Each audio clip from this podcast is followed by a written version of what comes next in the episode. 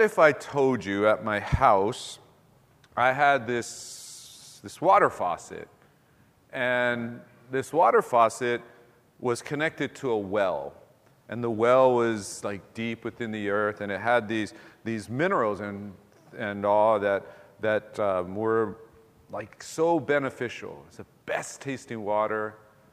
Um, plus, it, it helped you. In fact, part of the proof would have been that, that you know, I started drinking this water, and, and all of a sudden, my hair started to grow, and, um, you know, and, and I just looked like I was, you know, not, you know, 35 like I am, but I was much younger, you know, maybe like 20 or so. Um, and I said, you know, would you like some? And you'd say, yeah, for sure, I want some. That's, that's awesome. But then I told you, well, there's a little catch. The catch is that sometimes what comes out of this same faucet is poisonous, and it could kill you. Certainly will hurt you, maybe make you sick. Never really know what's going to come out, but when that great water comes out, it is life giving. Well, if you're a smart person, you would probably go, that's not a really good risk that I'm willing to take. We're going to talk about that today. Not water from a faucet. We're going to talk about the importance of truth to disciples. Remember, we've been talking about what a healthy church is. And we've been talking about a healthy church is a community of disciples. If you are not a disciple, you're not part of a church. You may be the member of a church, but you're not part of a church. You may be coming here and you may be going to some other church, but you're not part of a church unless you're a disciple. So, a healthy church is a community of disciples. But it's community of disciples who who understand that they, that they serve, they serve and they learn and they're being transformed into the image of someone who called, himself, who called himself the way, the truth, and the life. Truth is, should be central to who we are as Christians. And the reason for no, if there's no other reason, it's simply this Part of God's plan is that we would speak truth, that we would, that we would tell the truth of the gospel of Jesus Christ, that we would be people of the truth, people of Jesus. So, if that's what's supposed to be coming out of our mouths, and it comes out sometimes, and sometimes it's life giving, but also there are other times when what comes out of our mouth is false and poisonous. How do people know when we're telling the truth and when we're not? Who would really want to listen to someone when you never know what's coming out of their faucet is truth and life giving or poisonous and can kill? Truth is so important. And it's so important in our world because in our world today, our world is simultaneously deceived and deceiving. We live in a world that has accepted a lie and believed that, that this lie is, is that if we just keep going the way we're going, and we just keep believing in ourselves and we keep doing our best, we're eventually going to evolve into this, to this higher um, level of, of being. This, we're going to be this, this, this better um, world, this better society.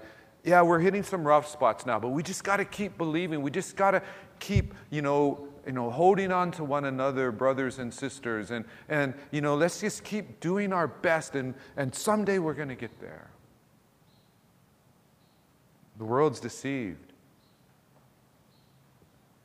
And it's not a new lie, by the way, it's been around for a while. But the world is also based on deceiving. Because you see, when you when you believe a lie and you are you actually begin to seriously pursue that lie, even if you don't know it's a lie, you start pursuing it. At some point in time, you're going to realize it's a lie.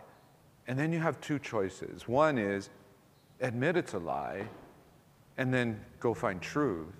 The second one is to think like, I've invested so much time in this lie. I've invested so much of my life in this lie. This lie has, you know, actually made me kind of comfortable in this world. I got stuff, I got money, I got a nice house. You know, I feel pretty good about myself. Other people think highly of me. And I've invested so much in this lie that what I need to do is keep lying, join the lie, tell other people about how awesome it is. We live in this world. It's deceived and it's deceiving. It's a world that needs truth. And so we, we have to understand that this isn't new and it's always been important, but it is vitally important today because there are a lot of people that are out there believing even that they're doing, that they're following Christianity and they're spreading untruths in a very sincere way. They really believe it. I would quote from the great situation comedy of the 90s, Seinfeld, where one of the guys who is known for lying was giving advice on how to lie well. And his advice was as long as you believe it's true, it's not a lie. You know what? It's funny in a situation comedy, but that's how a lot of people live. As long as they believe it's true, it's not a lie. So we go 2,000 years ago to Jesus teaching what it means to be in his kingdom. As you know, this whole year we are focusing on being a disciple, what discipleship is. We're focusing on how are we going to be a healthy church. And we are going to begin to take steps towards that. Not that we're not a good church now, not that we don't have a lot of things going for us now. No, that's true. But if you are a church, you are always growing which means you're always changing. You're never settling. You're always becoming more and more like Christ, unless maybe someday we'll have a business meeting and we'll vote and decide in our vote that we have become as much like Christ as humanly possible, therefore we can stop. Okay? So, anybody want to make that motion during a business meeting? Let me know, and we'll debate it. That's when we can stop. Until we have become as much like Christ as possible, we are always going to be changing. Always.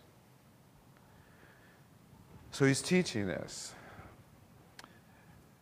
And we are in verse 33 of chapter 5, passage of scripture known as the Sermon on the Mount. And Jesus is talking to, to his followers, and there's some debate over how many people he's talking to. It doesn't really matter for our purposes. What we know is we know whether there's thousands or whether there's just a few, he's talking to those that really want to be his disciples. And he's telling them, this is what it's like. This is what it requires. This is how you behave. This is what you value and what you think. So he says in verse 33, he says, Again, you have heard that it was said to those of old, you shall not swear falsely, but shall perform to the Lord what you have sworn. But I say to you, do not take an oath at all, either by heaven, for it is the throne of God, or by the earth, for it is his footstool, or by Jerusalem, for it is the city of the great king. And do not take an oath by your head, for you cannot make one hair white or black.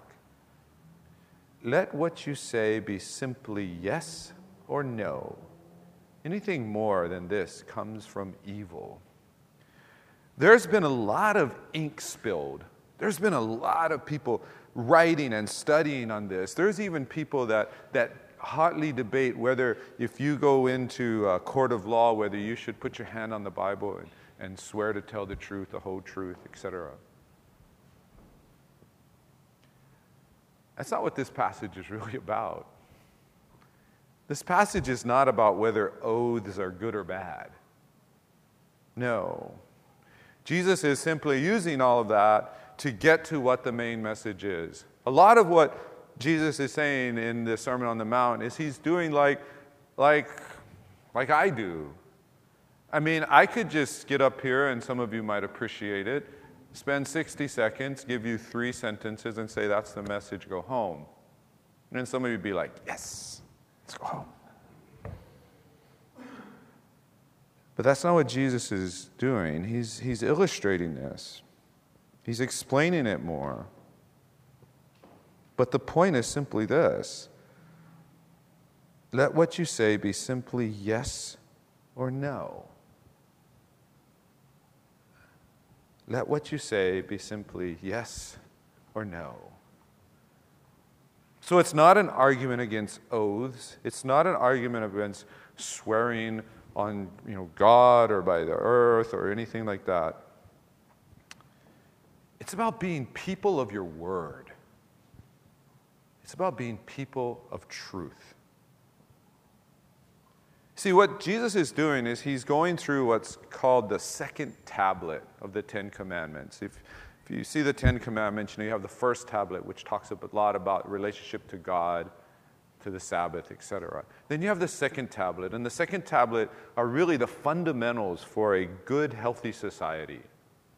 It's in the second tablet. And he's already talked about murder, he's talked about adultery, and now he's talking about false witness, lying, being people of your word. And so he, he, he says, let what you say be simply yes or no. What he's saying to his disciples is this Your word is your word, period.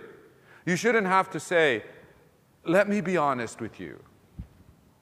I mean, if someone says, Let me be honest with you, what you need to tell them is, So have you been lying to me up until now? Or let me tell you the truth. No, your word is your word. If you promise it, it is as good as done. You don't need a contract. Your word is your bond. And this, again, we live in a world that has contracts. We live in a world where the written is way more powerful than the verbal.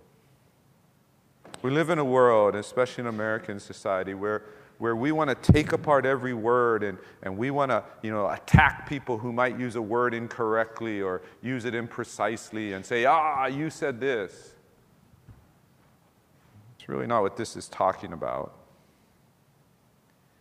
What he's saying is, you as a disciple should be a person of truth in your community of disciples, that your word is all you need. that your community is so healthy and so based on truth that your word is all you need. You don't need anything else.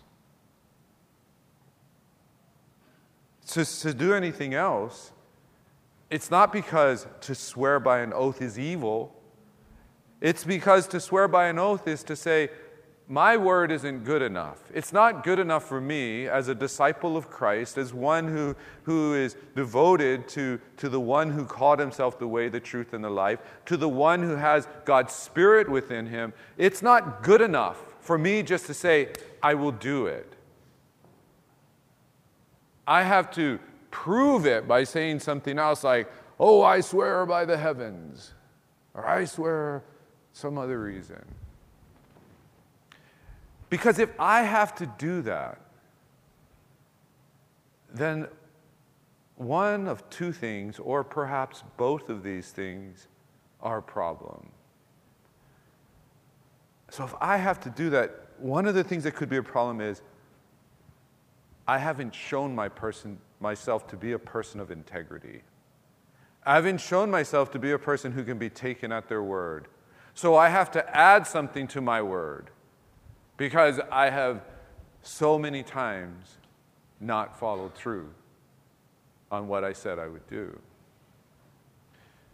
The other, th- the other thing, it could be that, that it's not my problem, but it's the other people I'm talking to, the other people, the other disciples in the church, where they don't trust.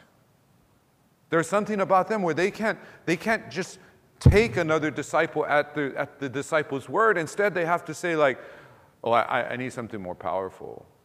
You need to swear on your mother's grave or something. You know, some, I don't even know where that phrase came from, but something people say. You got to add to it because I'm not going to take you just at your word. So one of those two things is going on, or both. Either way, the community is weak.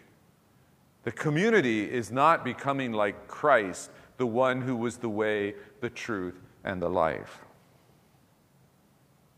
You don't, can't have this, this so, such an important relationship, this trust that we need to have in one another.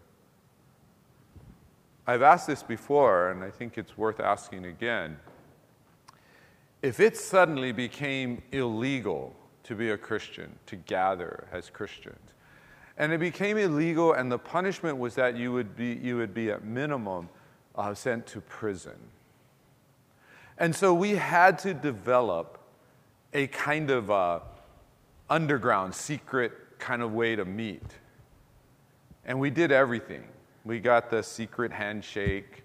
Maybe we didn't do the handshake. Maybe we had the, you know, the head nod. And three times means you're a Christian. Two times means you're not. You know, we had it all down. And we had a meeting and we shared that with everybody. These are the things. This is how you identify yourselves. Think about this. Who would you trust to actually keep that secret? Would you trust everybody in this room? Or do you, do you know that some people would go home and they would go right away, they go home and go, oh man, our church has this cool secret handshake. Want to see it?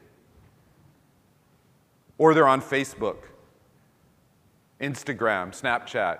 Look, this is our church doing the, the secret handshake. Who would you trust? I'm not even talking about trusting people who might say, like, oh, um, you know, like Judas, I'm going to get a financial reward for this. Who would you just trust to be able to keep a secret that is supposed to keep us all safe? Or who would you trust to, to say that, you know, um, I met this person. I met this person and he wants to join our group. So I told him all our secrets. Would you trust him? Look around the room. Ask yourself. You know, we're not in that situation. So we can kind of take this trust thing kind of lightly. We don't really have to think about our word being our word.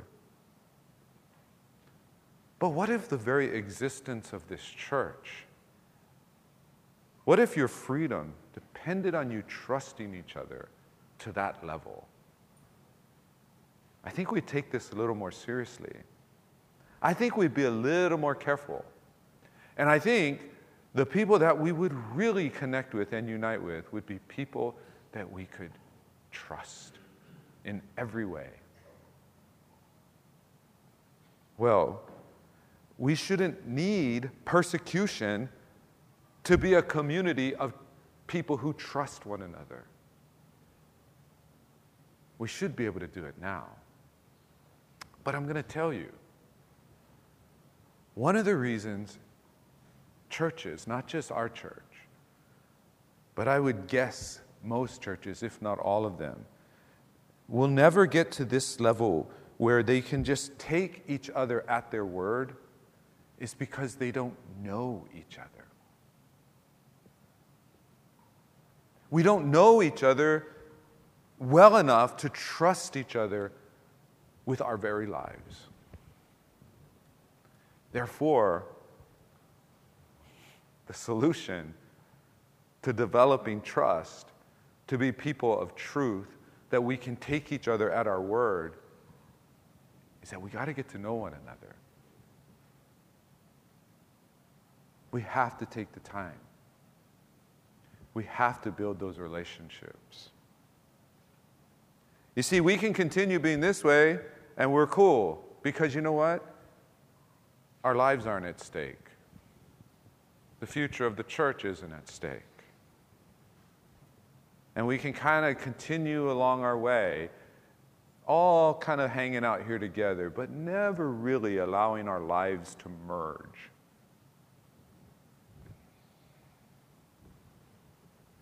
The solution is if we want to be people that we can take at, our, at each other's word, unless we're fools, we need to know each other. And we need to know who we are in Christ because that's where our trust should be centered and that's where our trust should begin. And so, why is this important? Well, as I said, it's important for our own community, if we're going to be the kind of church that, that, that is healthy and pleasing to God, we need to be a church that trusts one another. We need to be a church where we know each other more than just each other's names. We need to know each other's stories. We need to live life together. But it's also because our mission depends on our being trustworthy. God has entrusted us with speaking truth. And just like my water faucet, that doesn't exist, by the way, so don't come to my house trying. Obviously, I don't have hair. The, that we, we cannot be people that sometimes tell the truth and sometimes don't. God has entrusted with us to communicate the truth. Therefore, all of our communication has to be truthful. The world might not like it, but we need to speak it. Our reputation needs to be a reputation of those people might have a lot of problems, but you know what? They speak truth. They at least speak what they believe to be true. They're not lying, not intentionally. That at least has to be minimum. James talks about this. He talks about the tongue and he talks about how, how difficult it is to, to, to tame the tongue. He says it's a, a restless evil full of deadly poison. He says, With it we bless our Lord and Father, and with it we curse people who are made in the likeness of God. From the same mouth come blessing and cursing. My brothers, these things ought not to be so.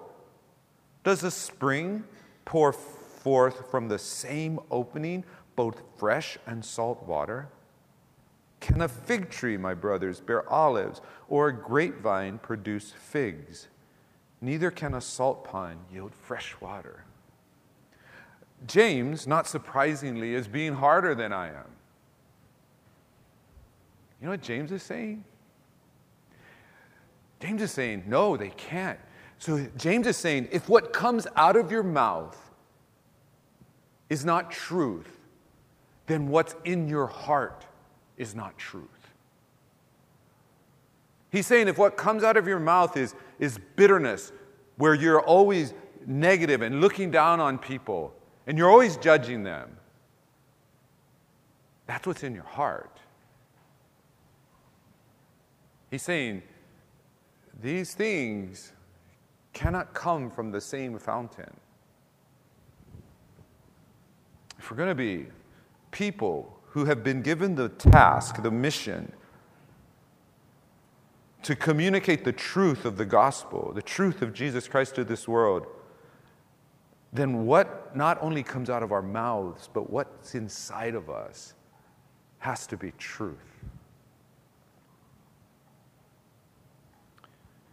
What else happens? Why else is truth so important?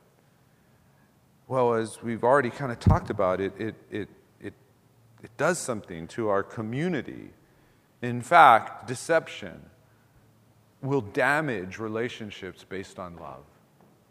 if your relationship is based on God's love, then, then, then truth is, is a very important part of that.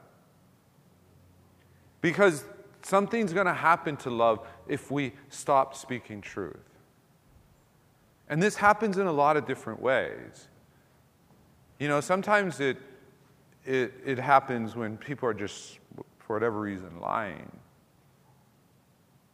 But it happens a lot of ways when we're just silent. It happens when we deceive because we act like everything's okay. We act like we don't really have a problem. We smile to someone's face and we talk bad about them behind their back. And in Hawaii, we've almost made an art of this.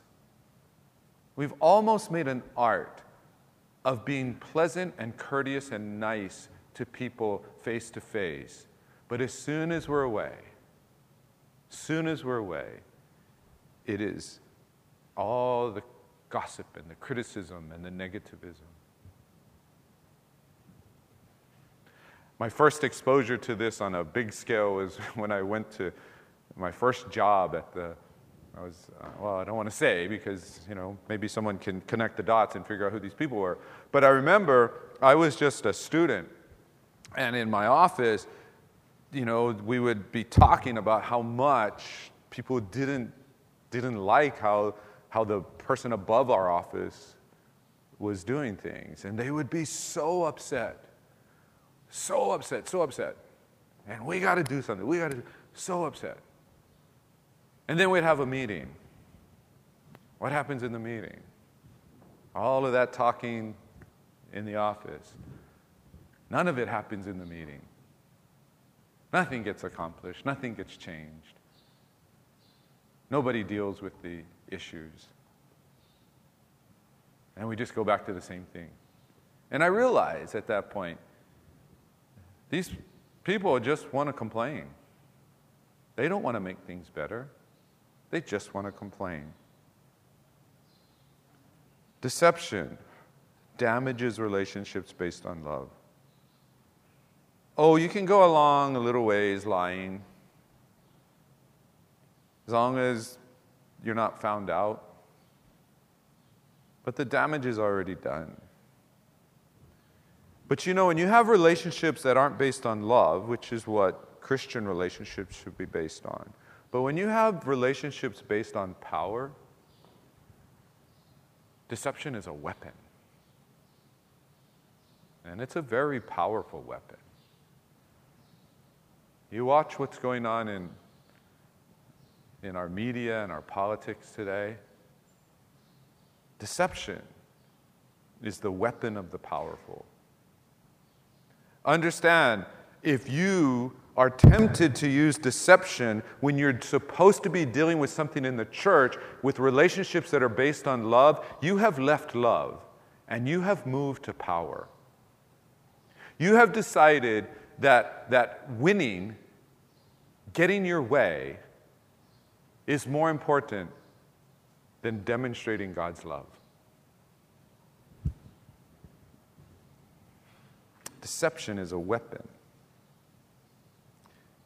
we did a study on Revelation, and, and you know, I've read Revelation my whole life, and this last study, you know, something just popped out of me that I'm like, how did I miss this all these years? And so we would teach it on Wednesday night that when you look at Revelation, how many times in Revelations, in the different visions, is the tongue mentioned, or the mouth, the fire that comes out of the mouth of the demon, of the, of the dragon, of the beast?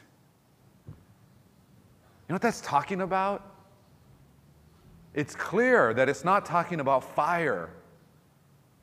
It is talking about deception. It is saying, Re- Revelations is saying, is that the whole world is going to be deceived. And the only ones not deceived are people who are truly following Christ.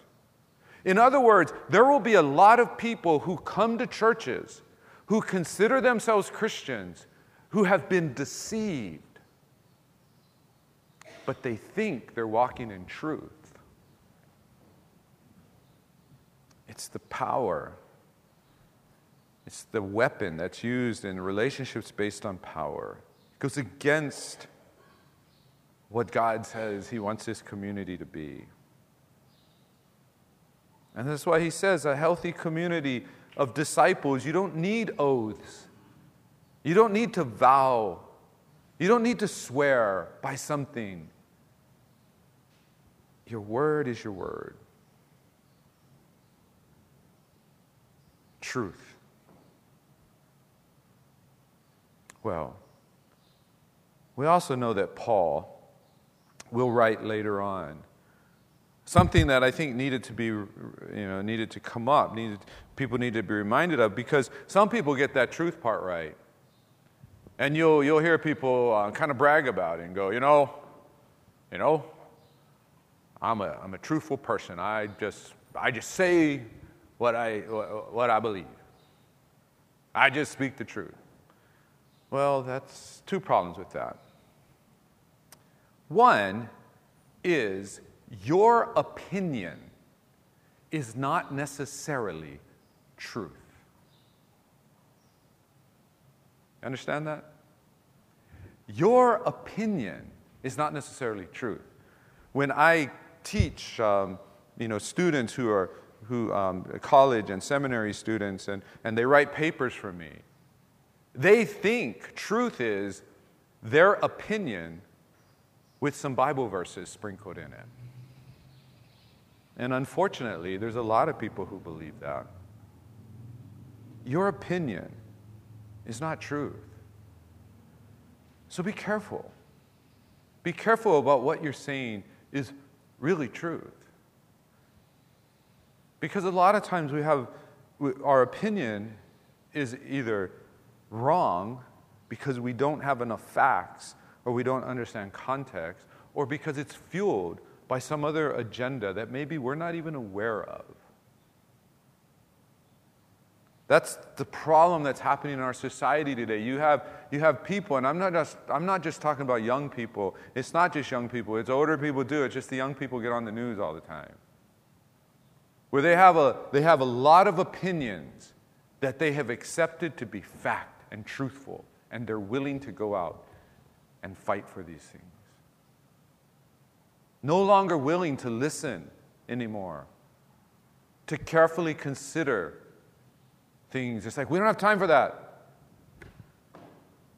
Truth is not opinion. But the other thing that Paul says in James, I mean, I'm sorry. I, I'm going to plead, I have a problem. I can't hear out of my right ear, so I don't know what I just said. What Paul says in Ephesians, okay? Paul says in Ephesians is that we speak truth but we speak truth in love. You know what that means?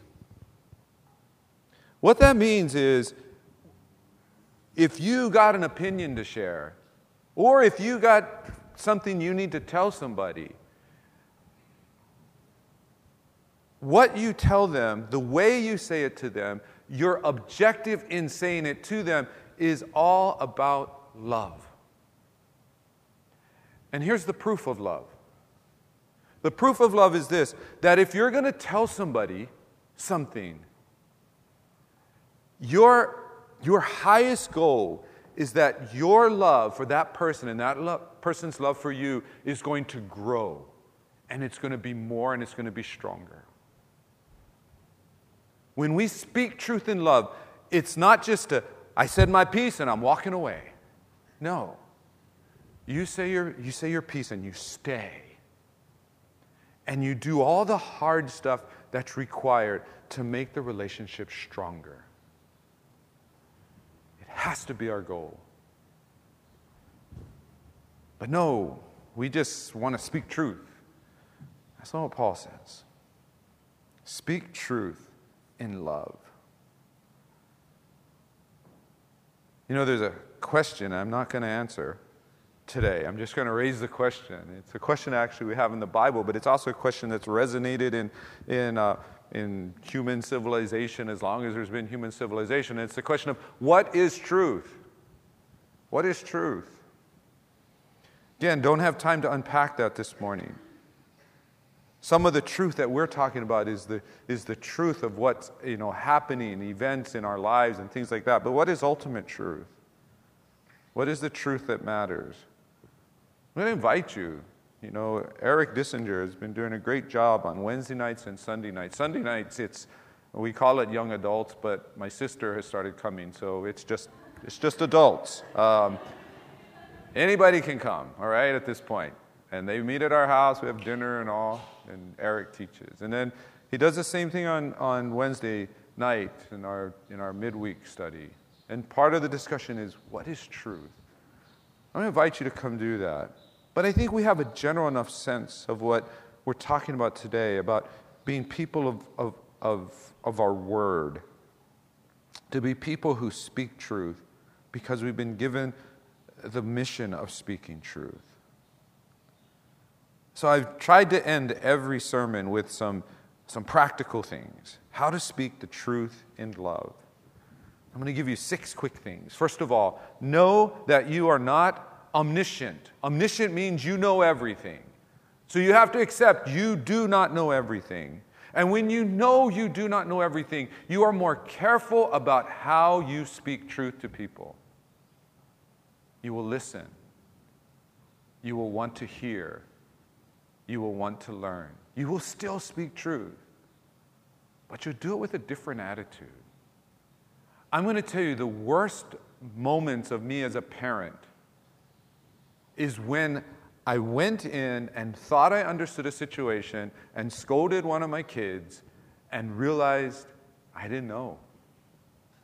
And I needed to go in slower and I needed to find out what happened first.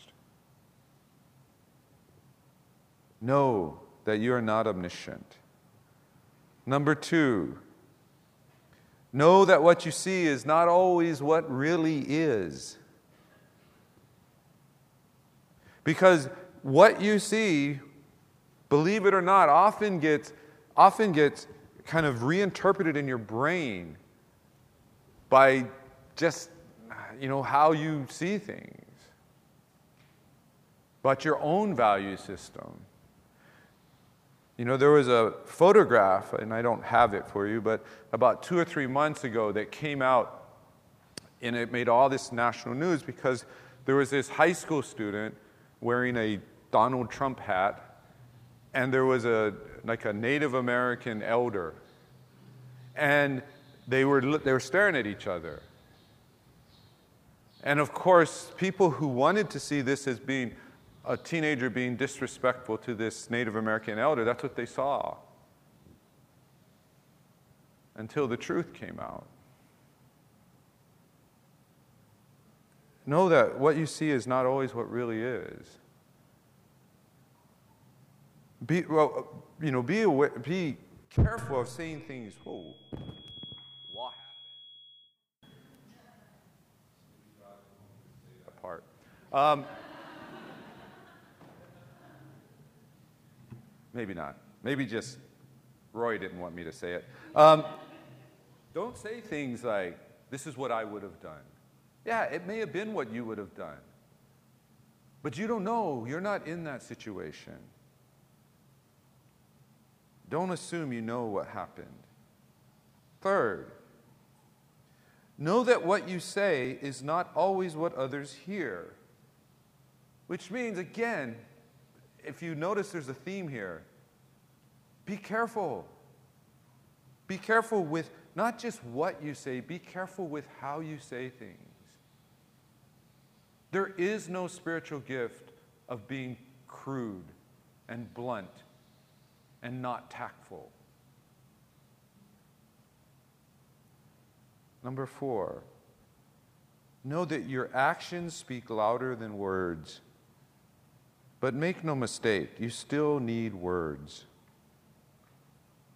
See, a lot of people know the words, they can talk a good Christianity, but your actions speak louder than your words.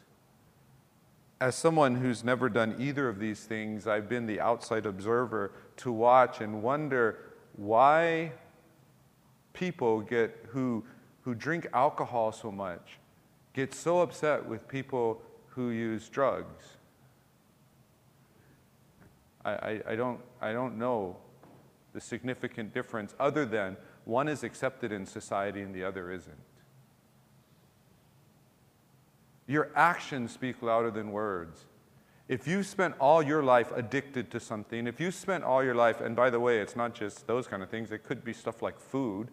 If you've not dis- demonstrated any self discipline that's come from your, your life in Christ, if you haven't demonstrated that, and then you're expecting it of other people, your actions speak louder than your words. Live according to the standards that you say. Don't just talk a good Christianity, live it.